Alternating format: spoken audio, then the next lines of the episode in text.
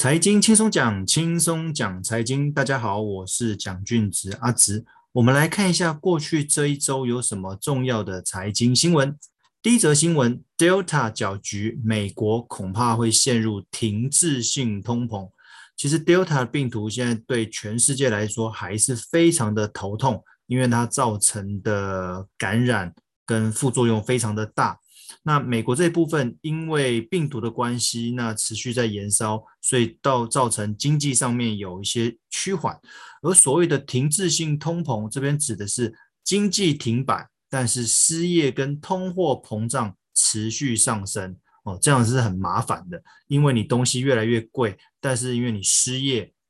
没有工作，没有收入，那你买东西的那个痛苦指数会飙高，所以停滞性通膨这个是各国的央行所不乐见的。再者，晶片荒，全球汽车预估减产八百一十万辆，因为现在很多晶片制造不及，哦，那汽车现在都是自动化、智能化，里面的晶片需求量还蛮大的。目前预估要到二零二三年，也就是大概一年半之后，才有机会解决这个晶片不足的问题。但是在这一段时间，如果汽车因为减产的话，会导致汽车的价格上升，那也这会影响到物价指数，那通膨也会因此而增加，哦，这是另外一个很麻烦的问题。再一则新闻，疫情重创航空业，除了菲律宾航空还有未爆弹。其实在东南亚国家之前，泰国航空已经申请破产了，那这一次是菲律宾航空申请破产，那接着比较危险的是印尼航空。那目前世界各国除了货运之外，其实观光业几乎是停摆了，那这会直接影响到航空业，所以东南亚这几间航空公司都面临了破产的问题。那这个可能或许要等到疫情真正趋缓了，观光重新开放，才有机会恢复生机。美元投资型保单前七个月卖赢历年全年的业绩，哦，其实这个一点都不意外，因为过去这一年多的时间，台币相对强势，美元相对弱势，换言之，你可以用比较少的台币换到比较多的美元，所以很多民众会借此机会去购买美元的理财商品，可能是投资型，可能是储蓄险不等，哦，但是要注意的是，虽然这样子有机会让你未来赚到汇率方面的价差，但是如果是投资型的话，它可能有波动的风险，现在的价格可能也比较高，那储蓄险可能有现金弹性运用的问题。但是不管怎么样，我觉得重点还是回到你的理财目标是什么，你有没有做好友善的资产配置，这才是关键。疫情安全网两大支柱消失，数百万美国劳工面临双重打击。因为其实美国的社会福利还不错啦，那他们有一个期限快到了，什么期限呢？原本有一些失业的救济金，那原本有说，如果你在这段时间付不出房租的话，房东不可以赶人，但是这两个期限即将到期，所以很多美国民众在伤脑筋说，那到期之后我住哪里？我又有拿什么样子的东西来维系往后的生活所需呢？哦，那或许还是要想办法找到一份能够糊口的工作，虽然疫情是相对严重，否则你一直依赖着社会福利也不是办法，因为国库就钱越来越少了嘛，哦，这后面也对政各国政府来讲也是蛮头痛的。哦，再来，澳洲央行缩减 Q E， 但延后退场，澳币跌。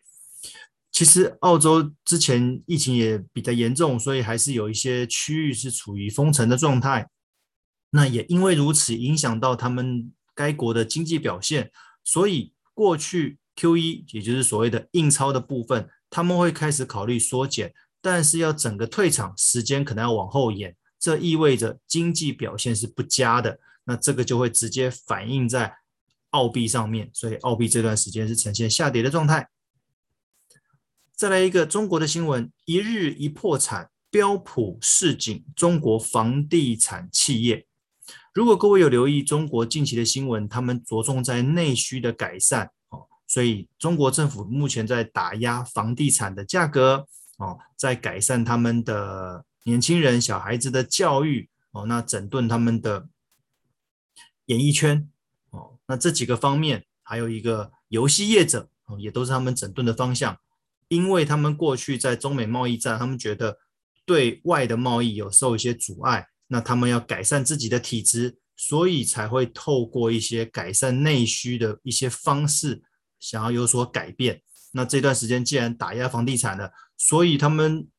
平均一天就有一家房地产的企业倒闭，其实这个频率还蛮高的。但是这样子到底效果好不好，会不会影响到后续的，因为毕竟中国最近谈的是共同富裕这件事情，那这个样子到底有没有成效，我觉得全世界的人都在看。再来两则新闻都跟 P P I 有关系，一个是中国的 P P I 急涨创十三年新高，另外一则是美国八月 P P I 年增率续飙新高。P P I 指的是生产的物价指数，换言之就是可能是生产东西的工钱，可能是生产东西的原物料价格都持续上涨，这边指的是 P P I。 那另外一个各位常听到的是 C P I， 这边指的是消费者的物价指数，这个也在上涨，只是它上涨的幅度还没有 P P I 生产消费指数来的那么高，但是之后一般而言 C P I 都会慢慢追上 P P I。 什么意思？因为你今天如果生产一个东西的